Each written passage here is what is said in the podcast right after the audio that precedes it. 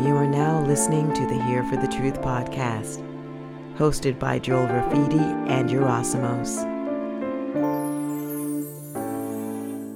What's up, everybody? Welcome to the Here for the Truth podcast. I'm Joel Rafidi. I've got my co-host Yerasimos in the house as always, and today we have Jason Bassler from the Free Thought Project joining us. We dive deep into libertarianism, individualism, the dangers of CBDCs, central bank digital currencies. We also tap on uh, tap into peaceful parenting and what libertarianism looks like within our own homes as well. So beautiful conversation here. Jason's an awesome guy. I really hope you guys enjoy it. Right before we get into that, we have launched round four of our transformational group coaching program, Rise Above the Herd. This is our fourth run. You can head to riseabovetheherd.co to learn more and apply. But basically, this is for you if you're ready to get on with living your most authentic, free life. Um, if you're, I guess, tired of living short of your potential and you want to really develop the foundational principles and the authentic self esteem necessary to truly pursue your own values and create value in a real and profound way so you're no longer dependent on these systems because, you know, we're all human beings here. We all have short lives. And I think every single one of you guys listening and every single person on the planet is actually worthy of living the life that they truly um, are here for. So check it out at riseabovetheherd.co. We've been having incredible conversations in our private membership platform, Friends of the Truth, as well. We had David Whitehead uh, last week, um, which was just freaking mind blowing. So we'll put both those links in the brief here. Without any further ado, thank you so much for your support. All our episodes are at hereforthetruth.com. If you get the chance, please leave us a review on Apple Podcasts. Please rate us on Spotify. It really helps a platform like ours a lot. Much love to you all. Peace. All right, everybody, welcome to episode 93 of the Here for the Truth podcast. We have Jason Bassler in the house. He's the co founder of the Free Thought Project. You've probably seen his pages on social media and he's been featured in such publications as Reason, InfoWars, RT, Rolling Stone, and The Tom Woods Show. Bassler is also the founder of Police the Police and was called one of the most extensive recorders of law enforcement misbehavior in America by Rolling Stone magazine in 2018. Jason, thank you so much for being here for the truth, bro. Thank you guys for having me on. I uh, really appreciate it. You guys have a great podcast here. I've uh, been enjoying the videos. Certainly, great aesthetics, aesthetics with the videos, and uh, great guests as well. In fact, I just had one of your previous podcast guests, Gavin Nascimento, on an interview this morning. So he's a legend, man. He's great. Yeah, yeah, he is so full of information and knowledge, man. It makes my head spin.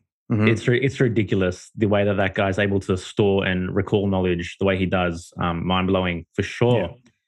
Um, Jason, what we're really interested in to get this one started is really how you got started. How did you find yourself in this world of truth seeking and then putting this information out there in the way that you have? Sure. So I've been an activist, anarchist, and abolitionist for 10 years now.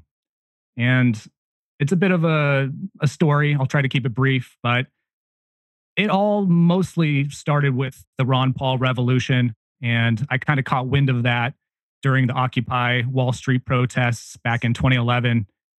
Um, I was seeing things during that protest that I had never really seen before, including police brutality. Uh, I saw a whole uprising and movement of people that were seemingly my peers um, talking out about the financial system, about the banking system, and the general corruption within society and the government. And I had done some protests and activism throughout my teen years. I kind of uh, stepped away from all that to get into the music industry for a while. And right around 2011, it was just this perfect harmony of technology and attention. I had just bought an iPad. They're brand new. They just hit the scene. And uh, I just started watching more YouTube. I had more, it was more accessible. I had, you know, the iPad with me wherever I was going. And I was starting to see, you know, all these protests that were happening globally. It wasn't just in New York that where the Occupy Wall Street movement started, but it was globally. And it really motivated me and it made me realize that hey, we're in the age of information now. Like the internet is here. It's, you know, producing all this information, it's producing counterculture to a certain extent, and I need to understand what's going on. Prior to that, I was kind of just a, a Bay Area liberal normie. I didn't really know much about my own politics, my own ideology and basically what i knew was just republicans were bad. You know we had the the years with george w. Bush there the iraq war um, and that was basically coming off the heels straight into my activism the years of my activism starting. So i figured out that i had the power of information in my fingertips. I wanted to do everything that i could to empower myself with knowledge and information and education and yeah self educate myself uh, with all the tools that were literally in my pocket for free. So uh, I took about a year or two to do that and really tried to soak in as much information as I could. I was a sponge. I was, you know, reading a ton. I was watching a lot of YouTube videos. And don't forget, this was kind of during the golden age of the internet. So there wasn't as much censorship. There was a lot of really powerful, hard hitting, eye opening information that was circulating, particularly on YouTube. So I empowered myself. I decided to take in all that knowledge. And once I realized that I had this knowledge, I realized there was a responsibility on my behalf to also share this knowledge with the people that surrounded me and just the general public at large. So during that time, I was doing some uh, protests. I was doing some activism for Ron Paul. Uh, he was it was 2012, so it was around his election. I was doing banner hangs. I was going to anti-war protests. I was doing all these things, but kind of realized I had this epiphany that I could reach a lot more people online than I could ever reach standing on the side of a street with a sign. So at that point, I just decided to really start focusing all my energy, my time, and my attention to building Facebook pages. I even created a couple Tumblr accounts. Uh, if you Tumblr, it's kind of funny now but that was basically the catalyst. I, I saw some success right there uh, when I first started 20, 2012, 2013. And I happened to um, come into uh, a place where I met this, this writer named Matt Agorist, who's the co founder of the Free Thought Project, who's also the editor in chief. And we decided, hey, like what we're doing now, we we're working for another website. Uh, it was kind of new agey, wasn't really quite our thing. But because we are I was good at social media, he was a good writer. We both got recruited to the site. So we kind of put our heads together and like, hey, this isn't really our cup of tea. We want to do more involved with police accountability, more involved with government accountability.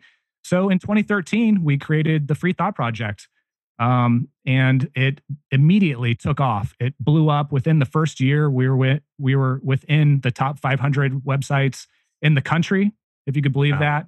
It's huge. Uh, it, it, was, yeah, it really was uh, an amazing experience. And our Facebook uh, profile and our online presence started to grow rapidly.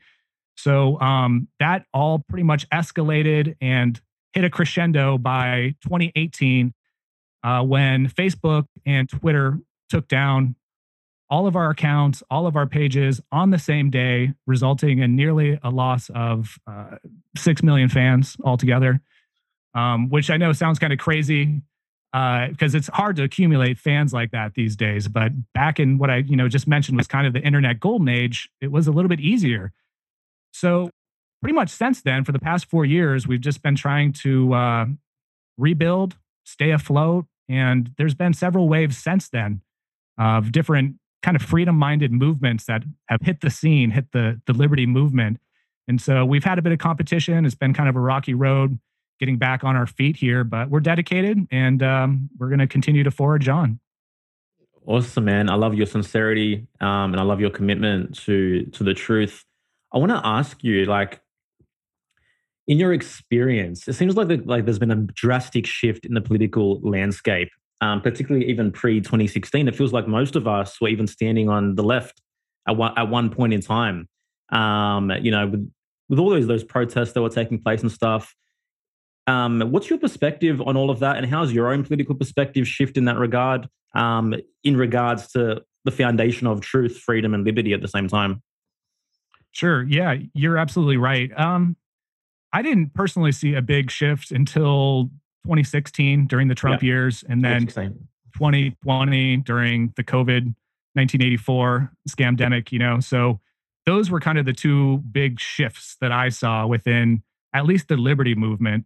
Um, yeah. As far as my own personal ideology, principles, values, that hasn't really changed much. And I think when you do have a firm grasp on the libertarian values and principles, it's kind of hard to stray away from them. You know, if you're going to be intellectually, logically consistent and morally consistent, I too I should add, you can't really i don't know I, I did witness it don't get me wrong i did see quite a few quote libertarians move over to the maga camp. You know they jumped on the trump ch- train and the trump train and it was profitable for them in the short term.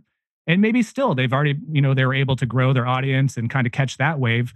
But from my experience there's a lot of people who have shifted over to that right leaning um, kind of MAGA camp.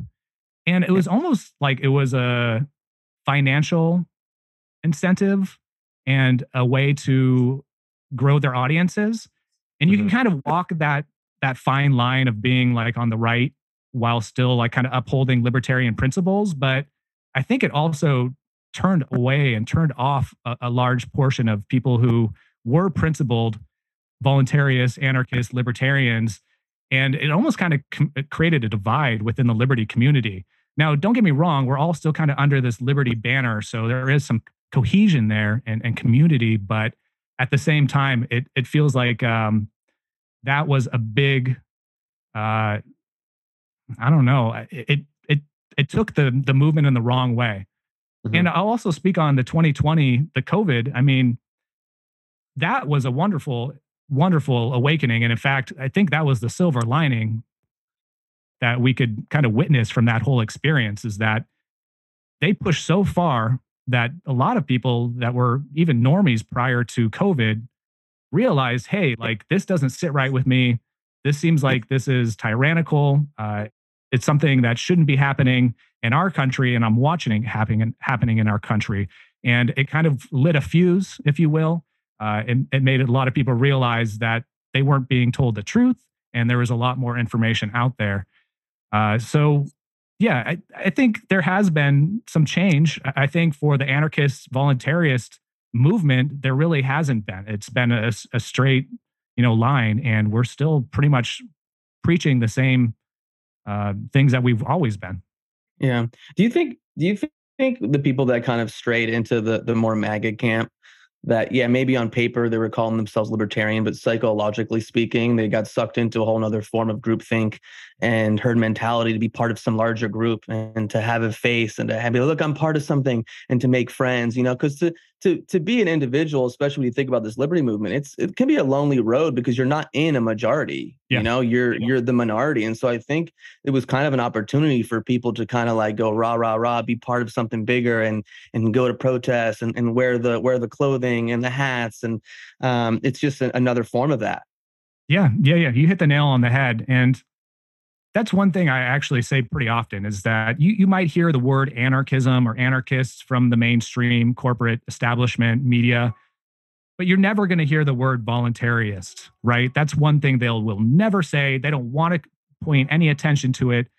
So yeah, it's you're exactly benevolent. Right. It's too What's benevolent. That? Yeah, yeah. It's yeah. far too benevolent. Yeah. yeah. absolutely. And they don't want to plant that seed into people's head. Yeah. So yeah, I, I would agree completely. And there was a lot of momentum during those first couple of years uh, with the Trump movement. And that's exactly it. People want to feel like they have that political base, that tribe that they could uh, circle around and get patted on the back when they put out a funny meme that supports Trump or whatever. I mean, that's exactly it. And it is this group mentality. And I would say a lot of these people weren't necessarily principled anarchist libertarians in the first place. And that's mm-hmm. why they were so easily swayed over to the Trump train. Yeah, yeah. Def- definitely makes sense, man. I think also another factor might be the fact that you know they haven't really grasped what what libertarianism is or what voluntarism is. So they're still kind of sure. psychologically just looking for the right thing. What's the right? What's the you know? I want confirmation that I'm following the right path, so to speak. But you're yeah. right. Once someone finds that core foundation of freedom and voluntarism, then like you know, there's no point trying to figure out what left's doing, what right's doing. It's like you just have that inner constitution of knowing of you know what the right way and the right principles yeah. are. I just want to kind of jump in real quick. I know we've chatted about this a little bit on this show, but just for some maybe some newer listeners or people that aren't 100% clear on mm. what libertarianism is or what voluntarism is like from a definition standpoint um, can you can you talk about those two terms a little bit sure so i would say the libertarian side of things there's probably three core principles i think the foundation for libertarianism for most libertarians is the non-aggression principle now that is uh, the core tenet for libertarianism. We don't believe in the initiation of violence, um, regardless of the, the circumstances. Now, when you apply that to a large scale, uh, that's something that becomes controversial. Now, we all have uphold, you know, the the golden rule in our lives, and that's something we were taught as a, at you know a very young age. But when you start to apply that to the collective and to the political sphere, it becomes much more controversial. So, we as libertarians don't believe in the initiation of aggression or violence. We do believe in the right to self defense, though. So, if somebody initiates violence against you, you know, you have the moral right to uh, defend yourself.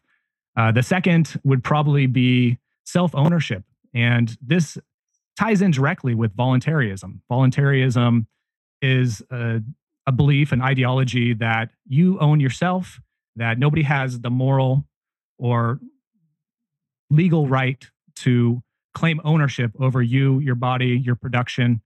And that is ultimately, in my opinion, the path forward.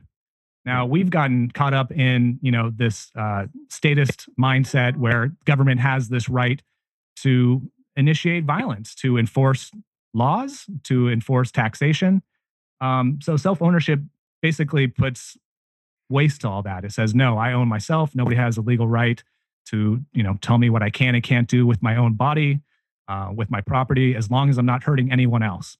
So I, I think that's a very important one. And then of course the last is just property rights, private property rights, and that is foundational in itself. Um, we can't ever be productive or prosperous if we don't have a foundation of property rights. Um, now the left, you know, has a problem with that. They say that there's personal property, property rights uh, doesn't actually exist. Um, you know, we could go back and forth all day about that, but uh, at the end of the day, if you produce something, if you produce a good or a service, or if you homestead a property, uh, you you bring value to it by building a fence or something. By definition, that is your property. You've homesteaded it. You've uh, you've changed its very nature into something that's more productive. Therefore, you have a higher claim uh, or higher right to that property than any other individual. So those are basically the three core tenets of libertarianism. Uh, voluntarism is very similar. It's more or less the the cousin of anarchism. Uh, it's a little less controversial, as you guys probably know. You know that the mm. word anarchist has a lot of loaded negative connotation to it. So a lot of people who are anarchists call themselves voluntarists, just so people could actually take a second to to soak in the idea without, uh, you know, having this uh, knee jerk reaction, thinking that anarchist is just anarchism is just you know inherently violent. Um, and so I think that's important to state. Uh, voluntarism basically means that you know we believe in voluntary interactions and transactions in society. So it's the difference between uh, theft and trade. It's the difference between uh, rape and lovemaking. So as you could tell, there's there's a significant difference there. And unfortunately, we as a society have been so acclimated to institutions over the years that claim authority over us that we don't really think twice about it in this day and age about, well, do I actually voluntarily consent to the authority of the government? Have I actually ever signed a legitimate contract with the government to claim authority over me or to pr- provide these, you know, quote products and services? for me.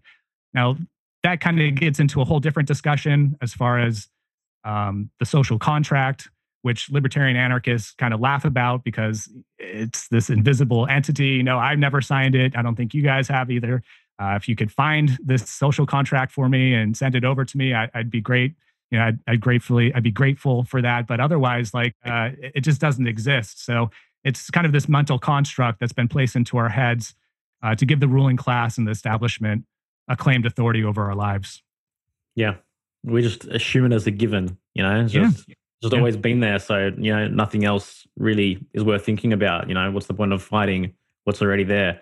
And most people don't give it a second thought. I really like what you said about um, property rights. And that was a big realization for me, really, because property rights is the foundation of all freedom. Ultimately, from my perspective, that's something I, I learned from Ayn Rand as well, is that no other rights are possible, even in like a hunter-gatherer situation. If I was to go and, you know, um, find my own food or whatnot, if I don't have that right to, my, to that property, then I've got no right over my life. I've got no right over um, producing for my own survival, you know?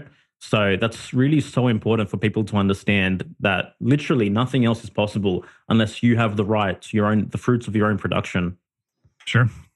Yeah, yeah, and I think that's the the difference, this the significant difference between uh, capitalism and socialism. You know, it's the individualism versus the collectivism mentality, and uh, this collective mentality, we saw it rear its ugly head during the COVID years, you know, and I guess we're not quite out of that yet. So we can't quite point to the COVID years. But we're still barely in it, but um, hopefully on the tail end.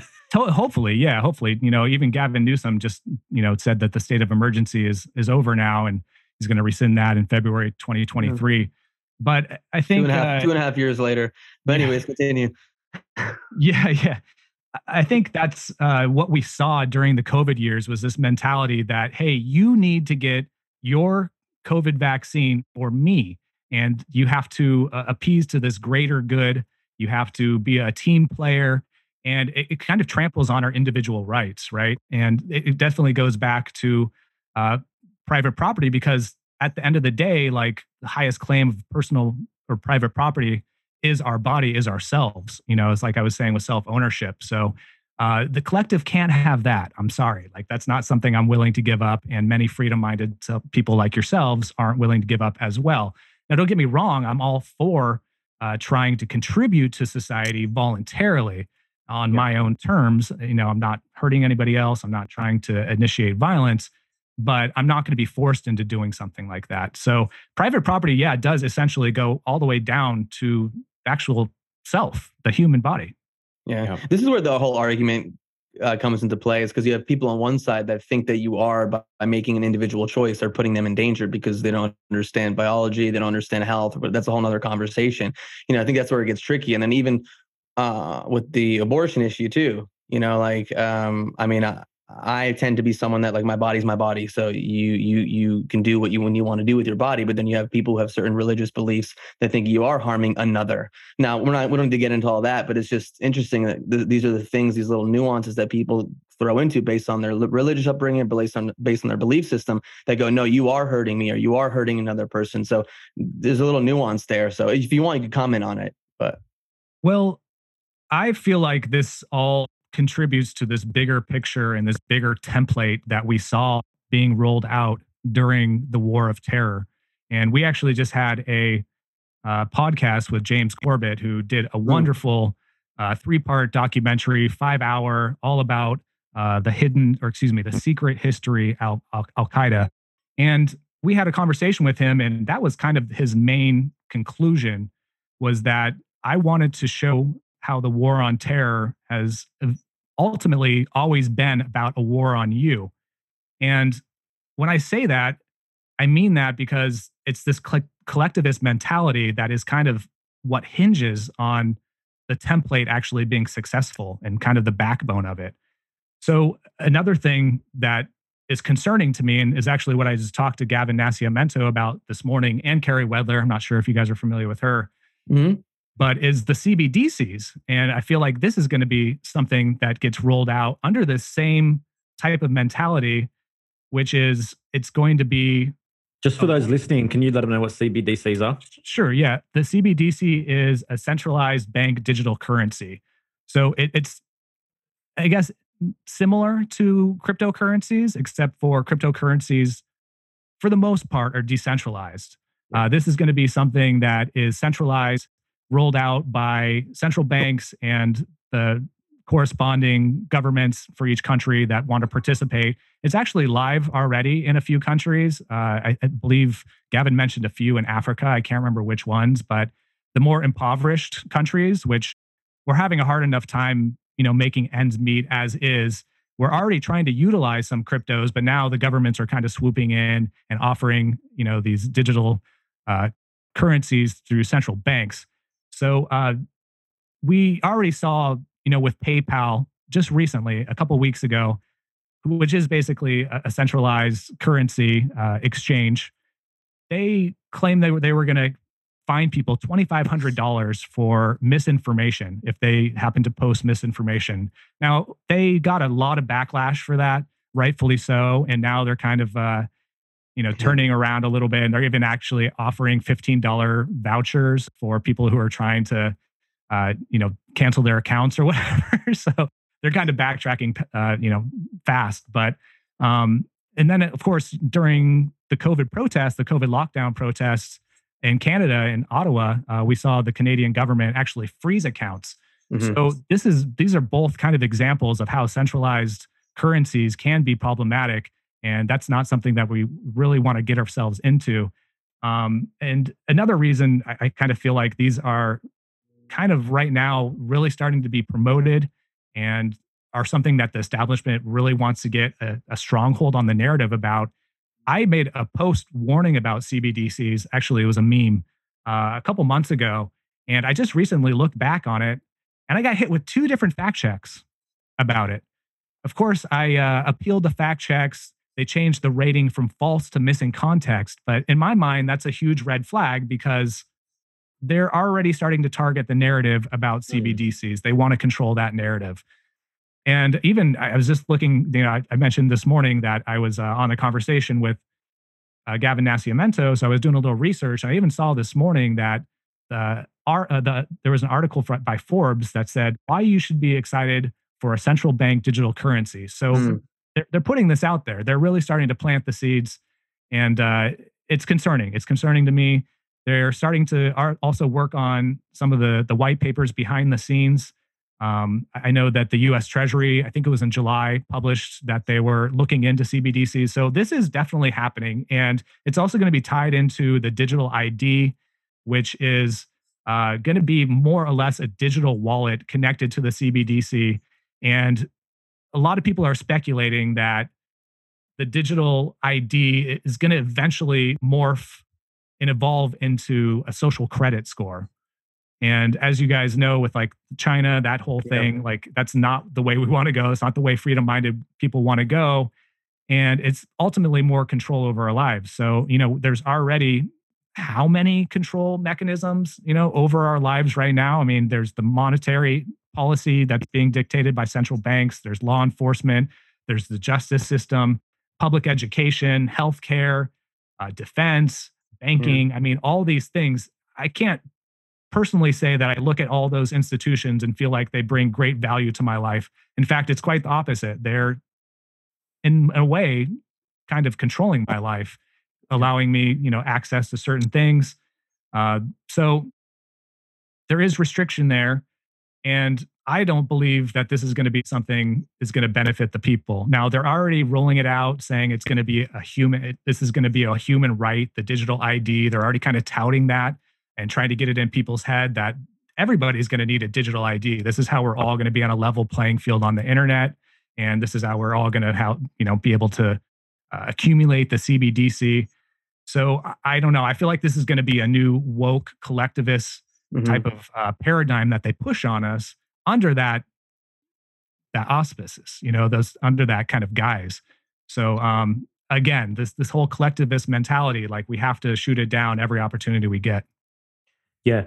Um, just to add to that, um, I don't know if it's happening um, in the US, but concurrently in Australia, in the mainstream news, there's constantly um, warnings of cyber hacks, cyber attacks. One of our biggest telcos, Optus, had a big data breach, which apparently affected all these other healthcare companies, etc. So we're constantly getting now um, emails and repetition about um, cybersecurity, which I think it definitely works concurrently with everything that you've said. Absolutely. In fact, I mean, that's kind of what the whole vaccine passport, the contract contact tracing, I believe was a push to start getting us acclimated to these types of uh, these types of programs.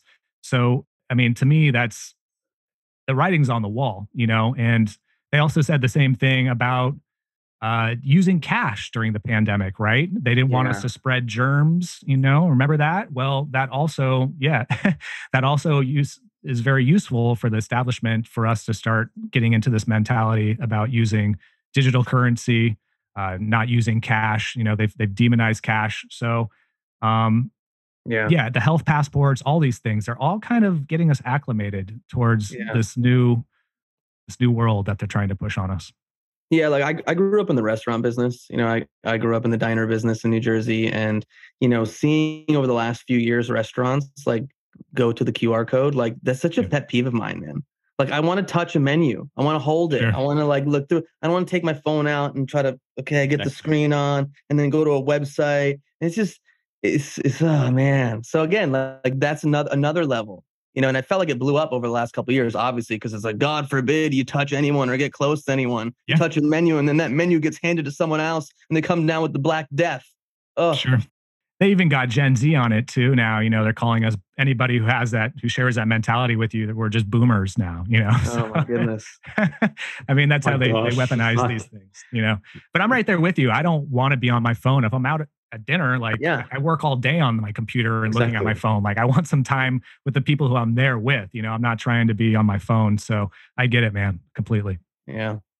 Time moves quickly if, we're the boomers now. Let me tell you that one. so, um, I guess we've you know we put out a little bit of a warning here. What are some kind of solutions to counter this for the individual that's aware of potentially what's coming, and you know how can they, I guess, facilitate the best result for themselves moving forward as the terrain changes?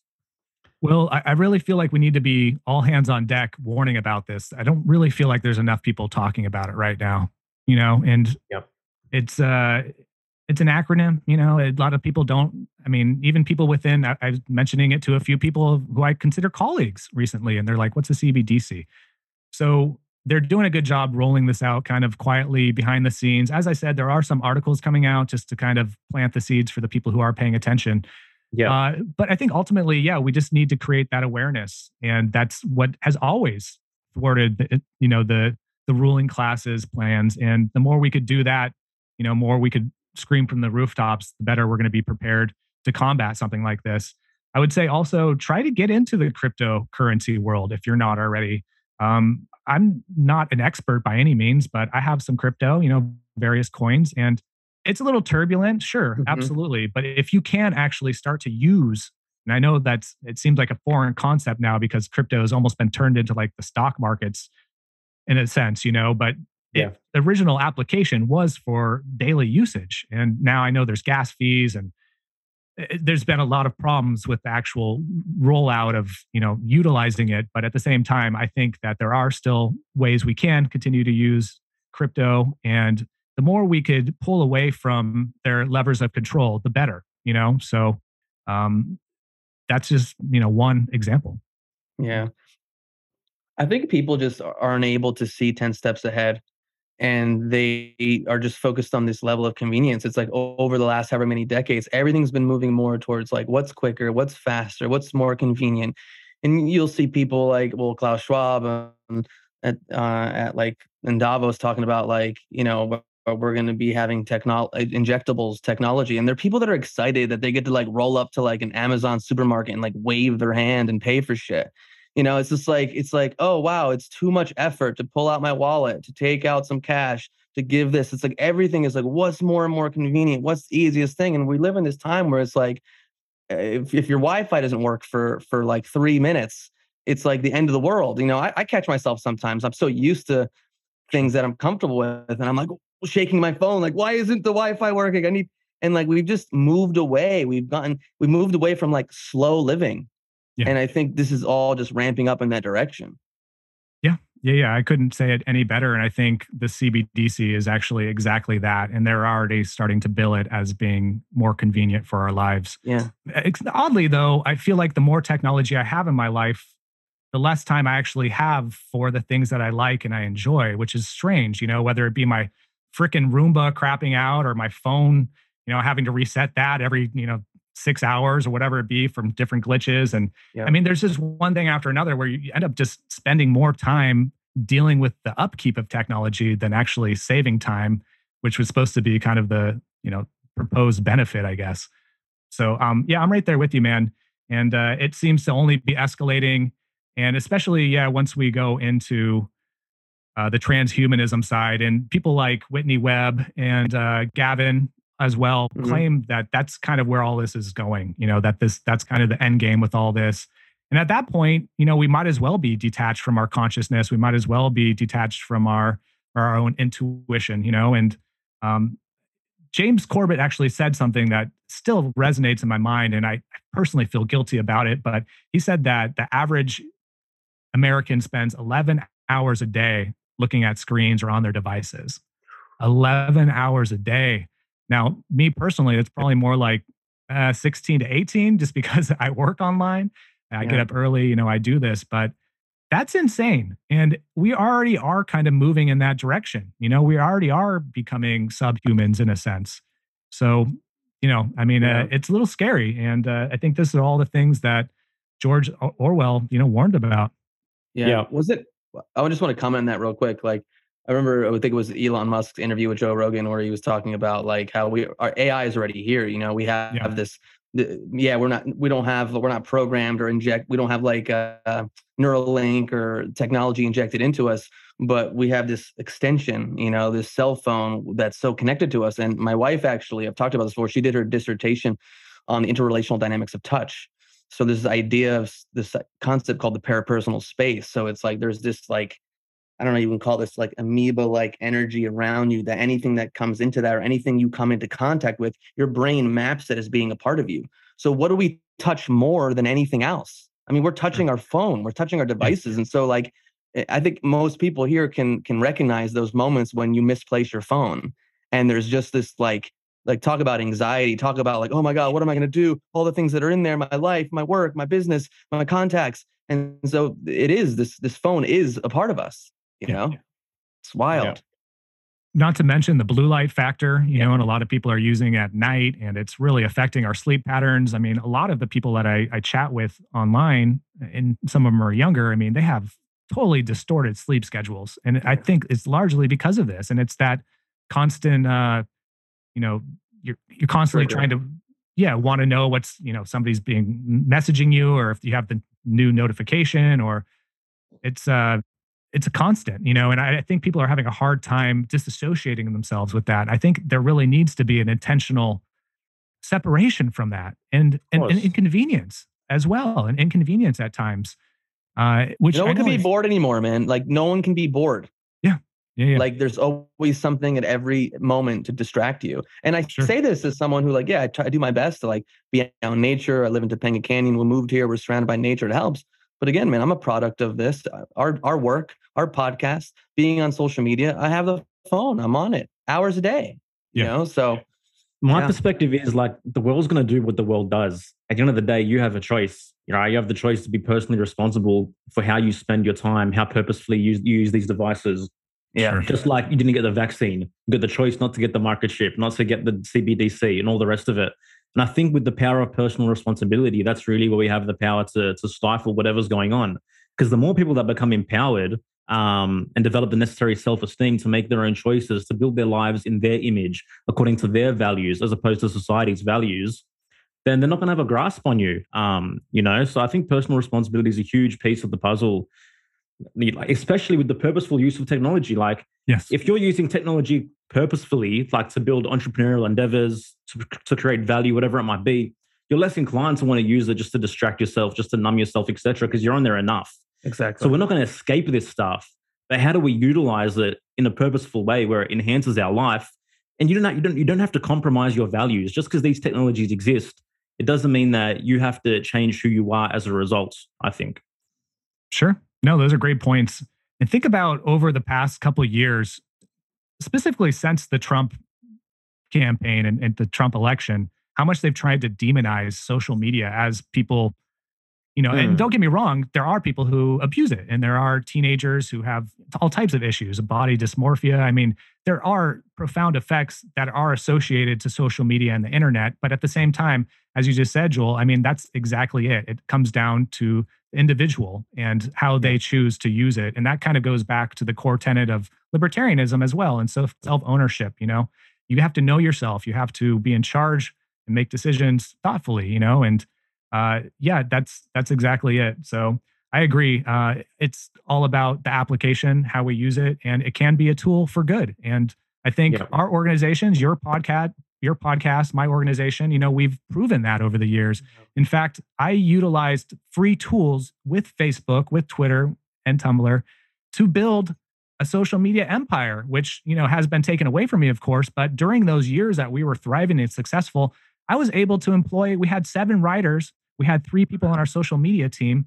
So I was actually employing people to do this type of work rather than having them work at some shitty job that they hated, you know? So, yeah. yeah. I absolutely agree. And I feel like that's exactly why they're trying to vilify and demonize these tools to the extent that they are, you know, because misinformation is just so dangerous, right? No, not really. But that's what they want you to think. Yeah.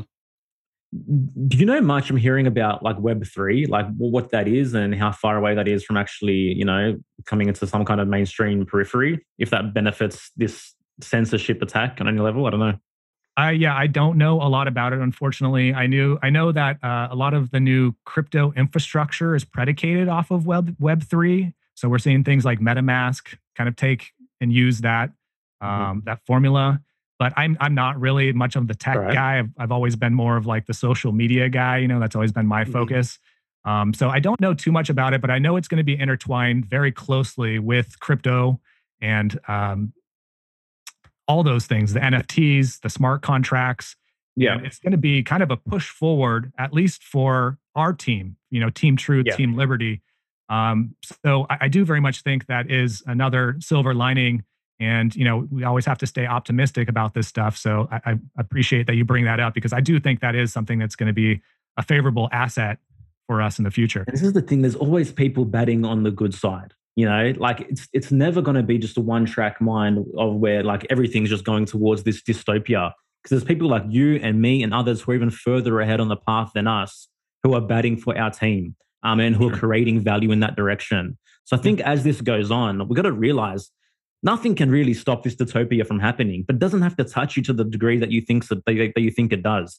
Whether falls down that path, sure. But I think there's always going to be a choice. But I think we really have to begin now, like I mentioned before, just to properly empower ourselves to begin to make those choices, to learn what we need to learn, to develop self efficacy, to move ourselves in that direction. Because the reality is, yeah, there's some fucked up shit going on in the world. So we're going to have to have the necessary competence to choose, to shift, to, to evolve in the right direction as things as things progress. Um, just to close this whole point off, yeah, no, I agree completely. And this comes back to the self ownership. This comes back to self education, empowering ourselves. Absolutely. This it always comes back to collectivism versus individualism. Yeah. versus individualism at every single level. Like, yeah. what's the what's the mindset of a person who doesn't even think they have ownership of their body? Like, what kind of value? What's the quality of the choices that they're going to make for their own life, for their own survival, if they think that that primordial base property belongs to someone else? You know, it's like, come on. I don't think they ha- understand that philosophy, and I think that's yeah. kind of the bottom line. There is they just don't understand that part of it. They've never yeah. been taught it. They were never taught it in schools. So to a lot of people, especially in the woke crowd, I, I see them as being empathetic. I, I see them as caring individuals, and they want to do good for society, for the world, but they're just being guided in the wrong yeah. direction, and they're being used as useful idiots to mm-hmm.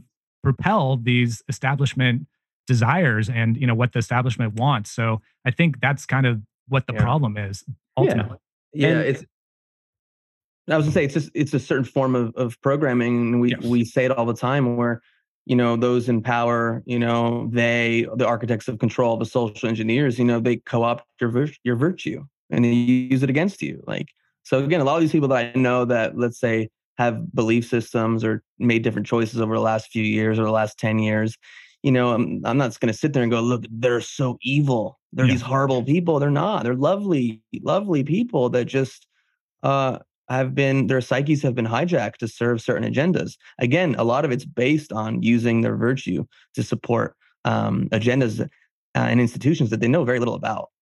Yeah, absolutely. this this, yeah. this is like the the importance of the right philosophy because the philosophy in is going to equal the output. It's going to result into into the action you put out. And like Ayn Rand spoke about this in depth, but even how the the whole concept of selfishness, right? Most people are under this illusion that to, to give to themselves, to provide for themselves, yeah. to care for themselves, then automatically they're in like a, a moral contradiction within what society is projecting onto them. So there's this innate fear in general, even to step into that realm. Mm. Um, but it's only the human being that's that's fundamentally in service to themselves that can fill their own cup that can actually do good for anyone else in the first place Absolutely. You have all these people running around with empty cups, doing each other favors out of resentment, obligation, guilt, shame. What's that festering all around you? You know, it's like give to yourself first, stand on your own two feet, fill your cup, then be like, okay, you know, how can I help you out? It's almost the same analogy of putting your own um, oxygen mask on first. Sure. Yeah, and we got we also got to remember that the people that we're dealing with here, are ideological opponents, they're a masterclass in manipul, uh, manipul, uh, manip, excuse me, manipulation, you know, emo- yeah. emotional manipulation yeah. and the appeal to emotion as well. And I feel like whenever I try to engage with a logical into a logical conversation with people online, I never get back a legitimate argument. It's always fallacies, it's always insults. And so this is kind of what leads me to believe that yeah, like these people do have good intentions, but they just don't have the ideological ammunition yeah. or foundation to really understand their position, you know? So I think that there's a problem there, but I also think that it, there's a very clear agenda that's being pushed by the ruling class. And I know it, this, you know, probably sounds like I'm putting my tinfoil hat on, and I might be to a certain extent because these are assertions. But the longer I do this, the more I realize that the mainstream media, the corporate media, they're just here to market narratives for the ruling class. And all this stuff is very intricately plotted on and detailed and they roll it out in a manner that they know is going to be the most effective. Yeah. A lot of this stuff, a majority of the narratives that cross our social media feeds that we hear on the news. So when you think about it from that context, then yeah, you really do have to be kind of on the defensive when you put your thinking cap on. Yeah, it's it's the marketing arm for psychopathy. That's what the media is. Yeah. Perfect. Let's get into. Um, I know you've done extensive work, obviously, around um, police the police and raising awareness to police brutality. Um, can you speak about your involvement with all that? Sure, man. Yeah, God, I didn't even mention police the police in my my opening there. It's a big part of what I do. It's a big part of my passion. Um, I'm, I'm also very passionate about peaceful parenting and unschooling, but uh, voluntarism, yeah, and police accountability is is really big for me. And that all really started, like I said, during Occupy. People think that you personally have to have some type of negative encounter with law enforcement, police employees to, you know, want to get into the accountability world. But like, I'm here to tell you, like, I just saw injustice on my iPad screen, and that's what lit the fire underneath me. And I decided you, that before we go too deep, can you remind people what Occupy Wall Street was? It's even it's even vague for me. Oh yeah, sure. Um, so Occupy Wall Street, it, it, surfaced around 2011. It was a grassroots movement, started in New York, um, kind of around the banking class. Uh, a lot of the issues that were um, people were having with the big banks. And of course, that was right off the heels of the 07 08 financial mm-hmm. crisis. So um, I, think that was more or less kind of what it was focused on. Yeah. Uh, it didn't, unfortunately, it kind of got co opted. You know, the, the demands for it weren't necessarily again you know it wasn't really ideological it wasn't really there wasn't a strong foundation there ideologically so it kind of got co-opted uh, but yeah it was more or less just kind of a grassroots protest against cool. the banks so when i saw that happening at occupy it just lit a fuse and i realized i personally had to get involved to do as much as i could to help hold police accountable and work towards transparency. So I, in 2012, created the organization Police the Police. And uh, we had, like I said, immediately a bunch of success. I believe that was because we were giving more of a libertarian flavored solution and perspective on the police accountability and police violence uh, situation that was going on, while primarily historically it was more of a left wing movement. So it turns out there was a lot of libertarians and anarchists that were very much uh, in tuned and cared about police accountability, but there was not really any organization or anybody who was promoting that type of information. So we stepped in, we filled that void, and immediately we we started to kind of blow up. Of course, uh, we worked with Cop Block, who is also uh, a big police accountability organization, or it was. It's not so much anymore. But we kind of uh, joined forces and grew that uh, whole side of things. And since then, man, like we've helped out a bunch of people. We, have done exclusive stories. Um, it, I feel like that's kind of in, the most important work that we can be doing right now because at the end of the day, like police employees, law enforcement are kind of the henchmen, like they're the enforcement class for the ruling class. So if we could point to them and explain how they're problematic, how they have no incentive for accountability, for uh, effectiveness, uh, to ever improve, because ultimately they're a monopoly on force, on violence, mm. then I really think that we can be actually moving in the right direction rather than just continuing to protest and demand that you know these politicians create some type of incremental reform policies which never really seem to work yeah, there seems to be such a lack of nuance too in that discussion too, especially with the media, where it's like you either hate the cops or you you know or blue lives matter. You know, you you back the blue. Yeah. And if you if you if you stray off of that, like either side is gonna be like you're not part of us. You know, because I mean I I know some cops that are awesome. They're great. Sure. You know, and there's sure. there's cops that are fucking assholes, and sure. there's cops that are awesome that don't speak out, which that's a part of the problem too, because they're part of this institution that has issues. Sure. I, I, would say that whole divide was orchestrated intentionally. And I don't have any proof of that. We may never have any proof of that, mm-hmm. but there was that groundswell around um, the Michael Brown case 2014. I don't know if you guys remember, but Ferguson yeah. became yeah, this hotbed of police violence and police accountability after the Michael Brown uh, ordeal and trial. And then it kind of ballooned away from that. There was other cities that were starting to have huge protests like Baltimore for Freddie Gray, and there was a bunch of them. So I think by the Trump years, the the planners, the central planners, the manipulators kind of realized like, hey, we have a situation here. We have an opportunity to divide people. So eh, I again, I don't have any proof of that, but that's exactly what seems to happen. And you're right, there isn't a lot of nuance, and I think that's why our organization has been successful. Well, until of course Facebook and Twitter took us down, and now it's been a bitch trying to get back on our feet. But I think that's why we've been successful is because we're kind of dividing that line there, you know, and we're not here just to say, you know, it's all black people who are affected by police violence because that's not true. But we're not here to also say that it's only white people and black people don't have any issues with police violence, you know, and there's this kind of this whole, you're right, divide between the left and the right. And it, it seems intentional, you know, mm-hmm. intentional as far as I'm concerned So typical divide and conquer strategies, yeah. man. We just see yeah. over and over and over and over again. Sure. So, what are but, some of the ways in which, um, I guess, the police can be held more accountable? Sure, man. Yeah, great question. Well, nobody talks about this, and again, this is what we were always talking about. I feel like this is the important aspect to understand when it comes to law enforcement and why there's such a problem there. Law enforcement is problematic because it's a monopoly, right? like yep. just straight up. And I'm not saying that we don't need protection and security services in this day and age in the modern world. We do. And I think most people can agree on that, but we don't need it by a monopoly. So you just mentioned that you have friends who are cops, and I do too. Don't get me wrong. Like I have, you know, friends who are current law enforcement officers. I have friends who were past law enforcement officers. I don't believe it's the individual that is the problem. I don't think it's the individual cop. Now, the left has that all turned around. You know, they want to point at the individual cop, they say he's racist or whatever.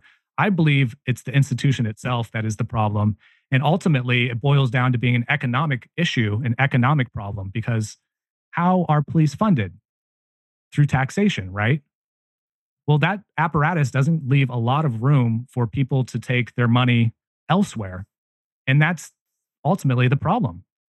So they don't have any incentive. Law enforcement has zero incentive to be accountable, to be efficient with our tax dollars, to be effective, and to ever improve. And to my in my opinion that's exactly what's wrong. And that's exactly why we've been protesting police for 140 years now starting back to the the haymarket riot in 1882 and things are still haven't changed just because we're we're expecting legislation to change these things that can't be changed. The only way it's ever going to change is if we take their money away from them. And by doing that we would actually be able to voluntarily there's that word again consent to funding uh, a service or a firm, let's say it's a protection and security firm for our communities.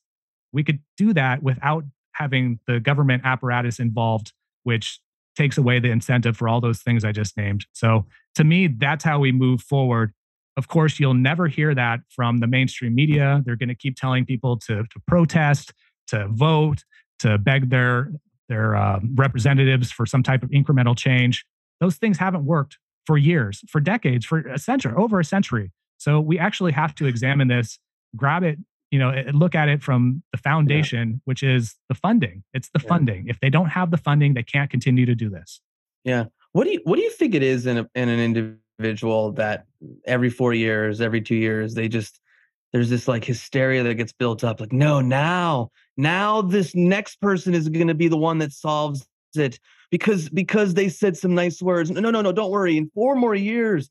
Like what what is that? And like even going back to your um the name of your of your platform the free thought project like what, what makes the person ability to think freely? You know like i know there's two separate things but i'd love to kind of get into that and talk about that yeah, the, every four years, I, I really think it's based on the programming that most of us received in our public school indoctrination. You know, that I mean, I can't really think of anything else. We were they had beat it into our heads. They beat it into our heads over and over again that all social ills are fixed by government. You are the government. You have, you know, this apparatus that you could change. You're a part of it. You can participate. So I, I think that that was a very effective propaganda and it actually worked very, very effectively. So, you know, that I think that's basically what it comes down to. I think it's that and the cognitive dissonance. People believe they want to believe, they don't want to think that they don't have any control over their own destiny. They feel like they have to vote for the lesser of two evils. And ultimately that's, you know, where they the, the, the extent of their thinking lies. You know, it doesn't go much further than that. So that's where we come in. That's where we, you know, bang on their heads and, and plant the seeds and uh, you know throw those memes out there that might get them to think like hey how am i supposed to vote harder? Can i mm-hmm. magically vote in the right people? Will i ever magically vote in the right people? Will there ever all be the right people in government to actually make some kind of significant change? You know like no that, that's not going to happen. It's delusional thinking you know? So uh, and then your your other question God, man, I wish I knew. I honestly do. You know, I've been asking myself this question as well. I, I think some of us have uh, maybe like a spiritual intuition that something's wrong, mm-hmm. that things just aren't quite right in society. And therefore, we have to examine and investigate things a little bit further than the average normie would. I mean, that's the only conclusion I could come up to come up with. You know, I mean, obviously, it's all about your your environment, your education. Those things are certainly big factors in it. But what separates us from the average person who, yeah, just goes along to get along, doesn't question the system, got their COVID vaccines, going to vote, you know, for the midterms? I mean, I really couldn't tell you. Yeah, same here, man. It's the question I've asked myself for so long, and I'm so curious because I look around and I go, "Oh, well, what caused that person to to buy into the narrative? What what caused the other person not to buy in it? And it's like I want to find this common thread, but it feels, much more esoteric it much more eso- yeah, it's much more esoteric. And and again, you bring up this like spiritual intuition, and obviously it's not something I can measure and put in a graph, but it, it's really fascinating to see, you know, and witness.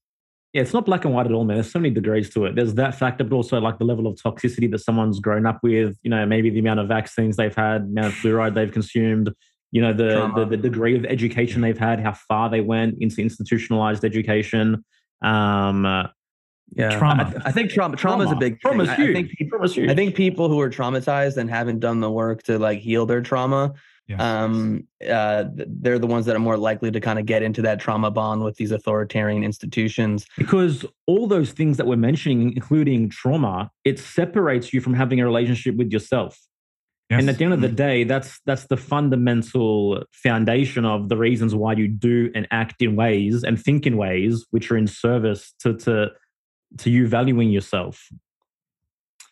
Yeah. And I would maybe even take it a step further. I don't think it's necessarily just the institutions too that have played into this PTSD on a large scale. You know, I would also say it's our parenting oh, techniques. Oh, and you know, I, I, mentioned earlier, I don't know how in, into the whole world of peaceful parenting you guys are, but I we did an interview a couple yeah. couple months ago now with Dana Martin. Mm. And she is a very eloquent speaker as far as the the differences between the authoritarian parenting paradigm and the partnership parenting paradigm. And I would say that 99.8% of the, the population are definitely have been programmed into the authoritarian parenting par- paradigm. And that is destructive and toxic to the very next level. You know, I mean, that's the highest level of toxicity. And of course, people will hear that, and probably people are listening to this right now thinking, oh, he's crazy. Like, there needs to be some type of authority structure in your parent and your children's lives but ultimately i think that sets the grounds and the basis and the foundation for statism and the religion of statism and getting people to believe in, in tyranny and authoritarianism so yeah i think it, it starts actually yeah. all the way back to the beginning of our life the first few formative years you know and the way our parents even brought us up so yes. i mean yeah some of us have been luckily able to navigate and work our way outside of that and, and break the trauma. But at the same time, how many people haven't been? I mean, millions, right? Yeah, so many. I mean, the master slave dynamic does begin then. And um, I, I know someone who's a mentor of ours, Michael Michael Tsarion. You know, he's gone he's gotten really deep into into these subjects too, and talking about how important those first several years of a of a of a child's life are in terms of how they end up you know how their character ends up being you know as they move forward in life so yeah man there's a, there's a lot of factors a lot of elements to this for sure what what is your personal philosophy when it comes to parenting jace i yeah it's i've always tried to embrace the parent the peaceful parenting mentality but when i had that conversation with dana it kind of pushed me into this whole different understanding that it's not just some topical uh, momentary solutions that you can apply you know in that context. It's actually a whole paradigm in itself with treating your child as as if they're a partner you know? And I, I know it sounds controversial it sounds crazy but you kind of allow them to lead you know? You give them the space to be the explorer the scientist to do the things that they need to do to learn and understand that the world they're living in without worrying about how it inconveniences you about yeah. worrying about how it's going to affect your life and your day and and trust me, guys, like it isn't easy. I don't know if your if your parents are not, but I got, I got two little girls myself. Yep. It, it, really isn't easy to apply, especially being somebody who came from, you know, an abusive household. So I've yeah. completely had to rewire everything. And you really have to stop in every single moment once the tension starts to rise, you know, and, and ask yourself, okay, like what is going to be the best path forward in this situation right now? And it's just that mindfulness. You know, I think that's this that's something that probably connects this whole entire conversation no matter you know what topic we've been talking about during this interview it's just mindfulness right just being mindful yeah. of your actions your behaviors so that's kind of what i've been shifting towards I, have never been abusive to my children but trying to implement more of that partnership parenting paradigm. Yeah. Yeah. It's it's definitely something that i'm still learning and still discovering. I don't think that anyone has the fixed answer as to perfectly parent you know but 100% the foundation i guess in my own discoveries has to be you know your relationship with the child. If there's if there's proper connection there then there's less reason to have to play the authority card. Sure. if they if they're connected with you then generally there's going to be a level of respect um, where you don't have to support pull pull that card but at the same time there has to be certain boundaries there has sure. to be certain times where you say hey you know there, there, there's a wall here and there's consequences um, sure yeah, to this degree. But you know, it's something that's still yeah. very fluid. uh, which I'm trying to navigate myself. Sure. Yeah, and also too, I want to relate this sometimes. I'm not, I'm not a parent, you know, so I can only speak in hypotheticals. But I was you having got chickens, you got dogs, bro. I have chickens and a pup. um, but I was having this conversation with someone, someone before, where it's this idea, like even if you think about like capitalism, okay, you know, I think capitalism to a certain degree, especially in the truest sense of the word, is an amazing system that was created. And so instead of fixing the issues that have come up with this system, we just want to scrap it and go to the complete opposite.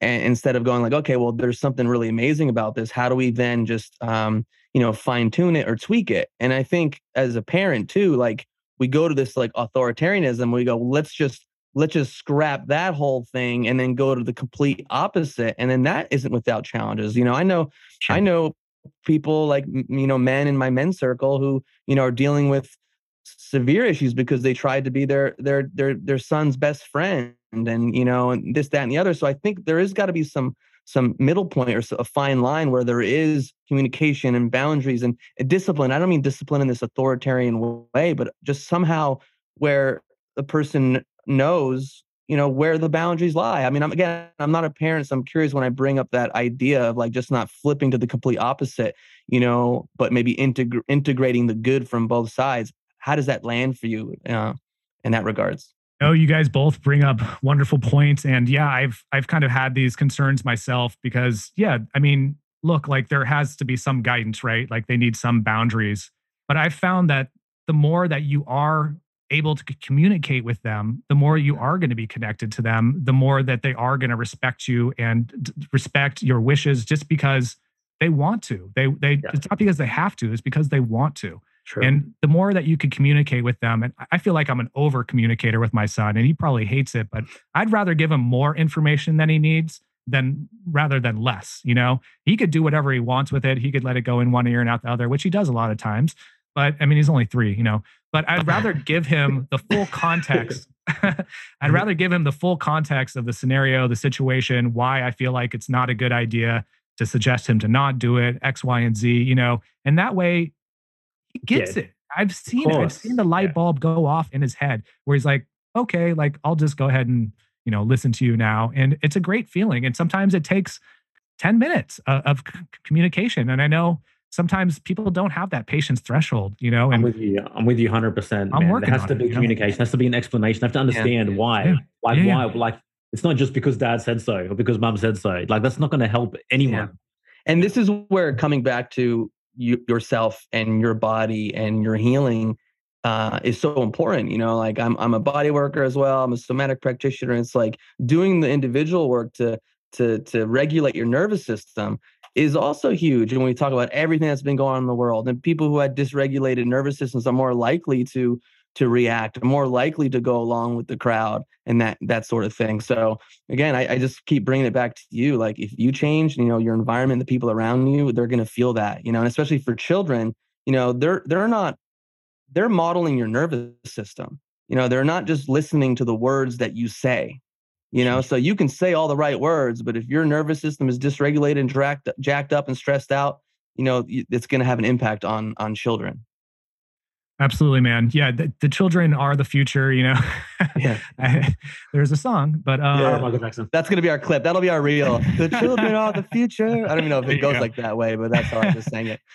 Uh, you have to hold hands too. I, I think that's yeah. part of the requirements. But um, no, it's just so important, and I really feel like that gets overlooked. You know, I really, as much as I love the libertarian, the movement, the liberty movement, the libertarian uh, sphere, it's something that even within libertarianism, people are still advocating to spank your children, you know? And it's like, mm. so wait, get, let me get this straight. Like you believe in the non aggression principle, but you yeah. totally discount that and don't apply it to your own family and your own children, you know? So I think we have a lot of work to do, at least within, you know, our our movement as far as that goes. And again, like I try to be consistent. I try to be intellectually consistent. I try to be morally consistent if I'm not giving my son an opportunity for himself to have self ownership, then I'm a hypocrite. You know what I mean? And like, yeah, again, like I'm his father. I'm I'm responsible for him until he's you know of a arbitrary legal age or whatever. But at the same time, like he needs to understand that he has self ownership. He's responsible for his own actions. I'm only here to be a guide or a partner, as Dana would say. Yeah. Mm-hmm. This is like so often during you know the, the COVID years, we'll refer to them as that. Um, if it's not too early, but like some people were so gung ho on like fighting for freedom and fighting against tyranny, but there was just such a deep ignorance within the tyranny within their own homes, within the level of freedom and autonomy within their most personal relationships. And it's almost like everyone was just projecting all of that onto all of society's breaches of freedom and tyranny um, because of the refusal and the pain to actually look at what's going on in their own lives, you know? And parenting is such a huge mirror. Um, you know, to to realize the ways in we in which we've been conditioned to um, subdue freedom through our own our the ways we were raised as well. I think. Yeah, yeah, yeah, absolutely. I don't know if I have much to to touch on that, but I agree completely. Yeah. Uh, cool, man quick question I have for you, man, because obviously I'm really enjoying this conversation, and you know you've been at this for a while. Like I said earlier, who have been some of your mentors and thinkers? I mean, I mean, Joel and I, we love education. We love sharing knowledge, you know, in our platform and the work we do in our coaching program. Like, just curious to see the people that have kind of impacted you. Yeah, great question, dude. Um, I would say there was probably some more influence influential people when I was first starting this, you know, because um, I was a bit more idealistic, I guess, back then. But uh, back then, I would say Luke Rudkowski. He was a, okay. a big, big part, especially when he was doing the guerrilla journalism. Man, nothing got me more fired up than when he would corner a politician and just ask them the real questions, you know, that the mainstream wasn't asking them. And if anybody's listening to this and they want to make some, you know, quick YouTube dollars, if you have the cojones, I would definitely suggest to do that. If you mm-hmm. if you're smart enough, get a camera, track down where I don't know, a certain politician's going to be in your town and try to corner them. Those videos go mega viral. They get views. Real, real quick, because I, I want to continue with that, but this seems like a good segue. What are your thoughts on like uh, Project Veritas and everything they're doing? I think they've been doing great work, man. Yeah, you know, um, their their track record's a little, you know, less than. I, I don't know. They, they don't have a perfect track record. Let's put it that way. Yeah. You know, tell us how you really feel. We want the truth, Jason. no, I, have to, I have to preface. I have yeah. to have that caveat because they have you know taken the bait a few times and it's just been a nothing burger. So you know they're they're not like WikiLeaks. They're not batting 100 for 100. You know, uh, but at the same time, look at how much they have brought to the table as far as you know these types of uh, guerrilla journalists type of exposés that they've done with Pfizer and a number of different representatives from different companies. So that type of stuff is necessary. Now, sometimes the way that they spin it or they angle it is a little questionable as well. You know, I really think, again, it's trying to uh, preach to that confirmation bias of people on the right, you know, mm-hmm. so uh, mm-hmm. take it with a grain of salt. But I, I, do think they've done some important work over the years. Um, another person other than Luke who has kind of been exiled from the liberty community is Adam Kokesh. Are you guys familiar with him no, at no, all? I'm not. No he was big between 2012 to 2016 or so. Uh, he even was like running for president as a libertarian, and he had his own YouTube channel, Adam versus the Man, for a while. But very smart, very articulate, understands the principles of libertarianism probably better than most people I know. Um, but as far as nowadays, I, am really, I'm really struggling here because I feel like uh, there's probably two people, two people that I really like feel like they're bulletproof. They're flawless when it comes to their assessment. Oh, you, didn't, you, didn't, have to, bro. Come on. you guys are great too. Don't get me wrong. that's, that's funny. Um, James Corbett, who I've already mentioned a handful of yeah. times, you know, yeah. during this interview, he's just so prolific, man, and his level of knowledge, kind of like Gavin, you know, although he might be even one step above Gavin, just because his net, like his he has a wide variety of topics that he's very knowledgeable about. Um, so yeah, James Corbett and then Tom Woods. I don't know if you guys are familiar with Tom no, Woods. No. So, um, kind of an old school libertarian, uh, definitely like Austrian economics type of thinker. Has a huge podcast. Um, very influential within the libertarian. Uh, I wouldn't say party, but kind of like the little L libertarian movement. And uh, now that the Mises Caucus has kind of taken over the Libertarian Party, he's closely affiliated with the, the, the Mises Caucus. So he's kind of having his his moment in the sun right now. Um, but yeah, he's uh, he's great as well. Just always like spot on with his assessment. He's also a Harvard grad, a New York Times bestseller. Uh, I'm pretty sure he's a doctor as well. So definitely check out Tom Woods. Cool. He's a good a good one. Awesome, man. I did have somewhere to go, but it's kind of slipped my mind. Um, what's your what's your dream? Like, what do you what do you what do you want more than anything more, more than anything else in terms of everything that you're doing? You know, and even for your own like personal life, like what's that? What is that for you? Great question, man. I, I don't think I've ever gotten that question before. Um, honestly, fellas, like I really, really, really want to rebuild the Free Thought Project to the point where we were. I want to have at least five writers again.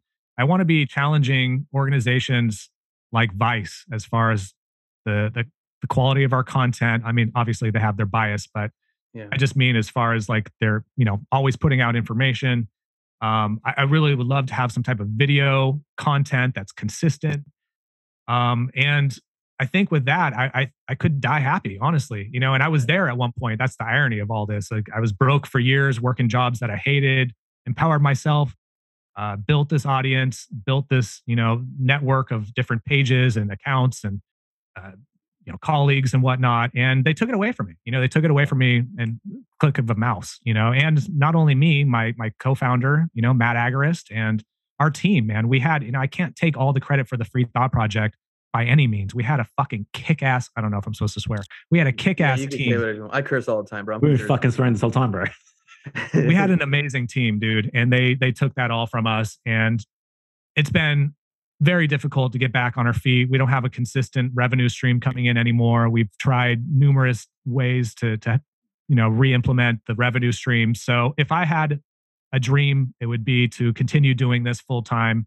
And you know, we have the audience. We have nearly 400,000 followers on Instagram. You know, my Amazing. personal account, I have I just rounded 31.3 or something. I don't know.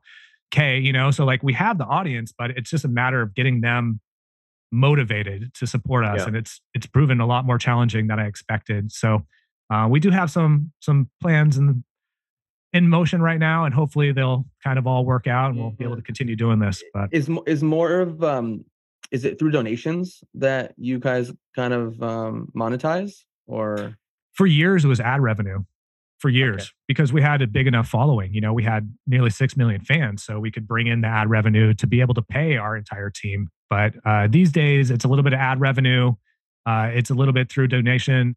Uh, we have a subscription as well so yeah anybody listening to this if you've followed the free thought project if you've ever found any value from us please guys donate subscribe we could really use it. I, i'm not one i'm not trying to you know No. Uh, no I'm no not trying to digitally bootleg here or, but uh it's all good no. to all to our audience to everyone that's listening you know what we're about we know what we love and sure obviously jason's been at it for a long time so like whatever it is you know five dollars ten dollars you know just shoot it over to jason and his and his and his uh, organization because they're doing great work and they've been doing great work man so I really thank you for that yeah, bro. And like, I just want to say, dude, like, I'm really sorry that that happened. Hey, like that fucking sucks. Thanks, man. Yeah, it's uh, it, it's been bittersweet. You know, some doors open from it, and uh, you know, but at the same time, it, it was a life trajectory changer. You know, and I had just bought a house. I my my girlfriend just got pregnant. You know, so it was like I was on that path to having some comfortability and stability in my life, and they you know Yeah. basically took that from us. And it wouldn't be so bad if we were able just to kind of rebound quickly, but it, it's just been a a process, mostly because of what we talked about earlier. There's just been several waves of, of different people coming into the liberty movement. And to be honest, like they're doing good work. You know, a lot of people in the health freedom movement are doing good work and they deserve the support, you know? So we've kind of gotten placed on the back burner and that's okay. Like I'm not going to give up. You know, I'm never going to be, be one just to roll over and say, okay, you guys won. Like I'm not going to admit that defeat. So you're just going to have to get used to me. You guys are going to see me around a lot longer. And you know, I'd love to have you guys on our podcast and, and vice versa. So, Same you know, here, if we ever do this again, you know, I'd, I'd You be got glad you got our support, man, and we would absolutely love to love to help in any way we can for sure. We'd love to be in your platform too. Um, Sure. again, man, just, I mentioned at the start, but there's just a sincerity about you that I really honor and appreciate, and I'm grateful Thank you, brother. Thank Yeah. you. Thank you. Appreciate that. I think that's what we have. I, I think that's what we have to to show our audience. You know, it's that authenticity repeated over and over again that builds trust. So Cool, man. What do you want to leave our audience with? Uh, yeah, if I could just plug a, a little bit here. Um, Sure. Of course, the freethoughtproject.com. Go there. Uh, we have our podcasts at the top. There's a tab there for our podcasts. Uh, we're doing pretty much once a week, and we've had a lot of great guests, guys. So please check us out. Also, if you want to donate or subscribe, it's there. Uh, otherwise, you could check me out on Twitter at Jason Bassler1, uh, Instagram, jason.e.bassler. Um, and those two are kind of my most prevalent. It's where I post the most. I don't mess with Facebook anymore. I'm tired of them. They've censored me way too many times.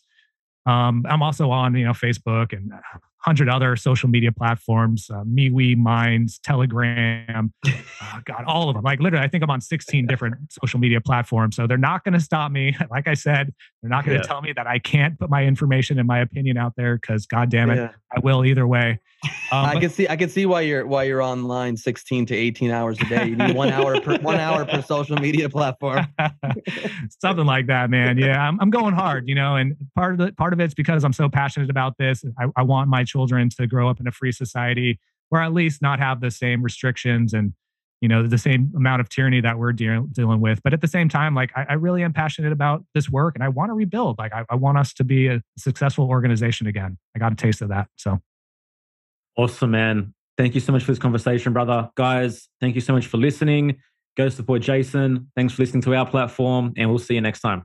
Peace what an incredible conversation. Um, Jason definitely is a real one. Just want to remind everyone that's still here, still listening, that we've just launched round four of our group coaching program specifically for truth seekers, Rise Above the Herd.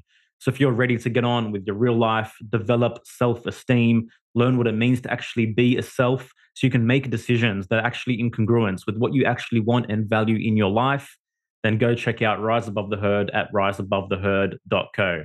Thanks so much for listening again. Take care. Smoking mirrors, I'm seeing through the illusion. Waking up in a time they think you're in a delusion. Somebody set the alarms, cause they be too busy snoozing. I'm in a DeLorean. Fast forward in evolution to a place where we can share our confusions. Yeah, 450 BC, I'm sharing tea with.